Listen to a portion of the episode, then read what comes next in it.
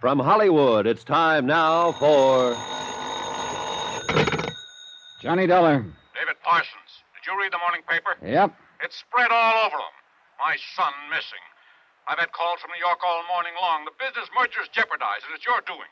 Anything else to say? When I finish with you and your liability company, there won't be enough left to burn for junk. Mr. Parsons, before you shoot off any more steam, do you want me to give the papers the other half of the story? The one about you arranging for people to impersonate your son and his wife? Are you threatening me? I guess I am. Why, you. Bye.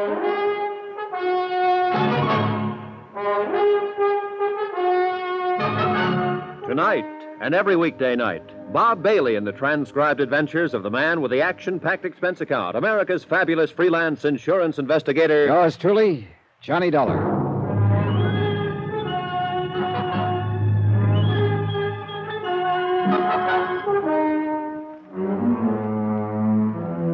Expense account submitted by Special Investigator Johnny Dollar to the Eastern Casualty and Trust Company, Boston, Massachusetts. The following is an accounting of expenditures during my investigation of the Callicles matter. Item 11, 10 cents, one newspaper. I lied to Parsons about seeing the paper. I hadn't seen it at all. But I could guess what had happened when they got hold of the story that a prominent broker had been missing some 14 days. It was all there, spread over the front page.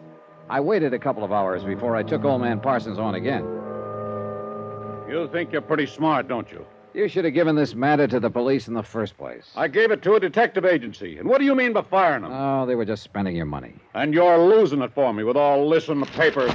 I'm still trying to find your son, Mr. Parsons, remember? You aren't going to find him here. Something's come up. Maybe you can explain it. The DA's office impounded the books yesterday. $5,000 was withdrawn from your son's personal account. What do I have to explain about that? Wait, it was taken out the morning he disappeared. Do you have any idea why he'd withdraw a sum of money that size? No. Do you? Sure. Somebody could have been standing in back of him with a gun threatening to blow his head off. He might have had a date to go to a wedding and needed some tip money. What can you add? You're getting mad, Dollar. Go find your answers someplace else. You don't care if he's ever located, do you? Dollar, let me tell you something. My son means that to me. No more.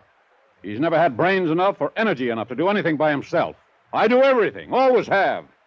The only reason I want him back is to effect the merger with Little and Tennyson. You knew that right away. I suppose so. I just wanted to hear it said to believe it. Well, now you've heard me say it. you know, one reason why I always run the show, Dollar, my face never looks like yours over anything. I got out of there fast. I went downtown with a tall policeman named Jerry Engel to interview a bank teller. I'm Sergeant Engel. It's Mr. Dollar. Oh, yes, you phoned me. It's about Mr. Parsons. You took care of him when he came in here last Tuesday, a week ago. Is that right? I handled the withdrawal, yes. We'd like to see the slip on that, please. Yes, I, I looked it up. I have it ready for you. Have you known Mr. Parsons very long? Well, I don't know him well, really. Look at this picture. This man is the same who signed the withdrawal slip last Tuesday morning? Yes, that's Mr. Parsons. Okay. Tell us what happened. Well, he just came up to the cage and handed me the withdrawal slip, that's all. I see. Weren't you a little surprised when he made out a withdrawal slip for $5,000? That's a lot of money. Well, maybe I was a little surprised, but Mr. Parsons has withdrawn large sums from his personal account several times. I always assumed it was some sort of speculation where he needed cash on hand. When he came up to the cage to you, what exactly did he say? Oh, just good morning or, or something like that, and then will you please take care of this? Didn't he stipulate how he wanted the money? Oh, yes, yes, he did say that. I'm sorry. He took it mostly in hundreds and fifties. Any of these bills happen to be recorded? No, Sergeant. Uh, anything else you can remember about the transaction that might help? Mm, Sorry, nothing. Well, well, maybe. Yeah? Well, you both know the kind of business Mr. Parsons is in. I mean, well, it seems like a hurried sort of business. Always phone calls, rushing, and so on. He was always, always like that, it seemed to me. He'd come in here, do what he had to do, and rush out. Very brisk, you know.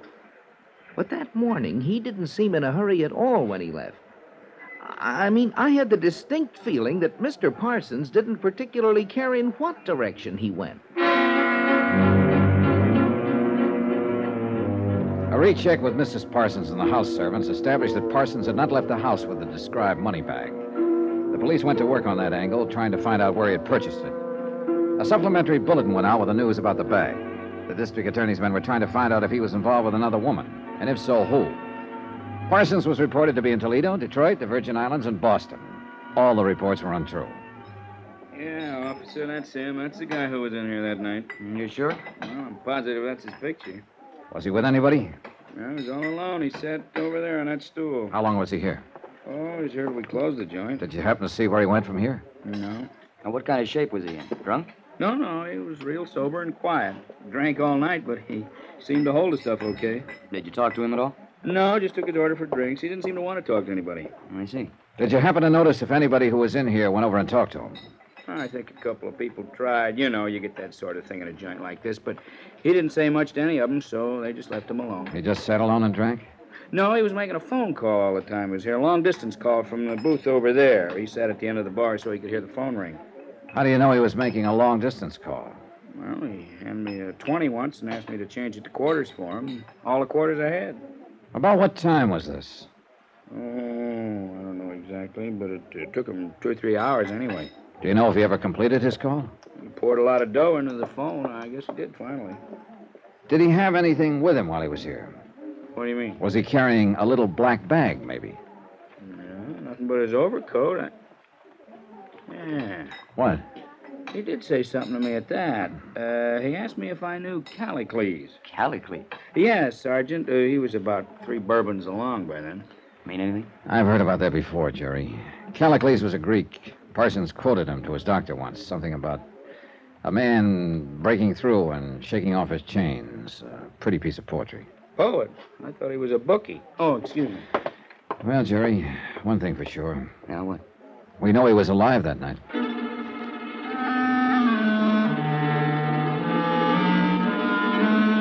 Jerry Engel started a check with the telephone company. Their records disclosed that David Parsons had placed a call from the pay booth in the bar on the night in question. It had been a person to person call to a Kenneth Temple in San Francisco. We tried to place a call to the same number, but there was no answer. We waited another two hours trying to complete the call, and the operators were still trying when we drove out to the Parsons residence once more. Mrs. Parsons gave us a cool greeting.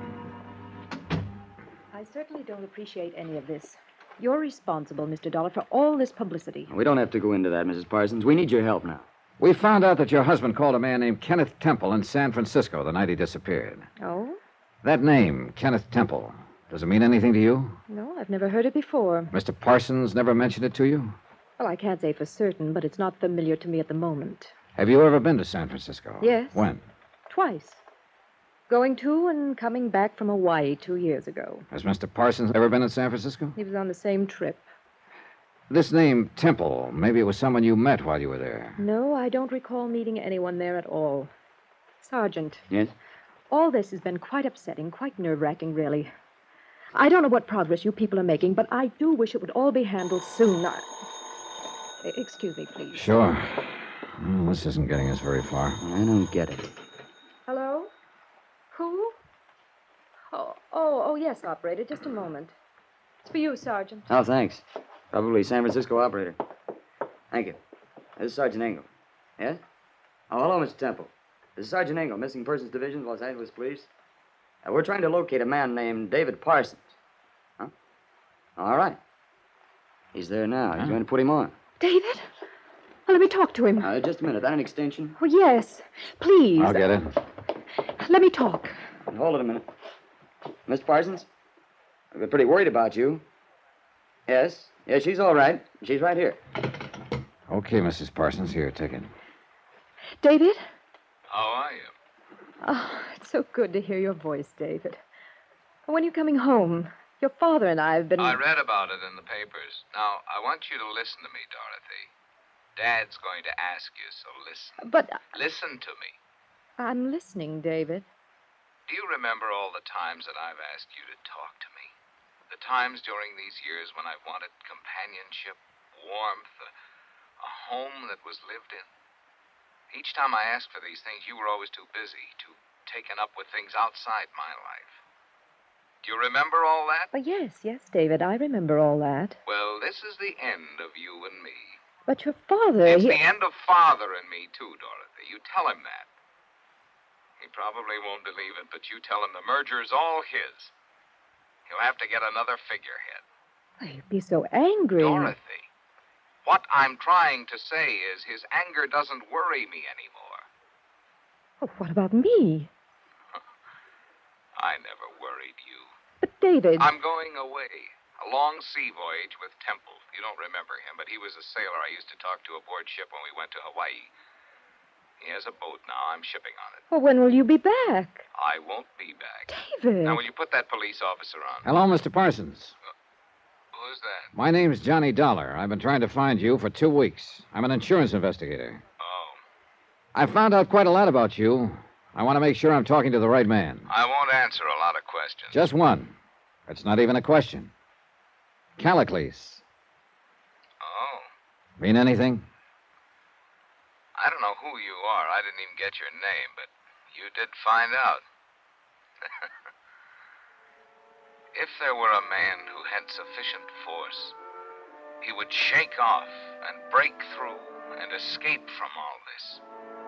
He would trample underfoot all our formulas and spells and charms and all our laws which are against nature. The slave would rise in rebellion and be lord over us. So far as the police were concerned, there was nothing more to do. So far as the insurance company is concerned, we'll have to sit on a $100,000 bond and hope that David Parsons will return to his life in Los Angeles when he gets whatever it is out of his system. Expense account total $1,100.59. Remarks? Just Mrs. Parsons, to me. She asked why he never talked about this to her. I told her he did. No one ever listened. She didn't understand that either. Yours truly, Johnny Dollar.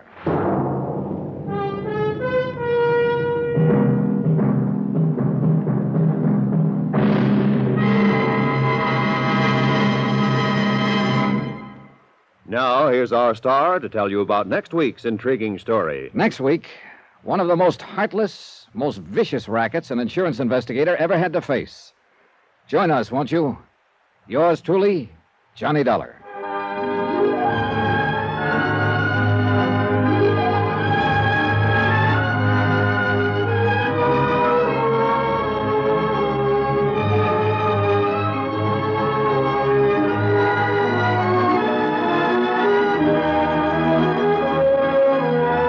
Yours truly, Johnny Dollar, starring Bob Bailey, is transcribed in Hollywood. Written by John Dawson, it is produced and directed by Jack Johnstone.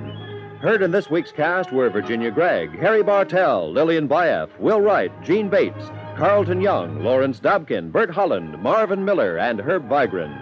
Musical supervision by Amerigo Marino. Be sure to join us on Monday night, same time and station, for another exciting story of yours truly, Johnny Dollar. Roy Rowan speaking.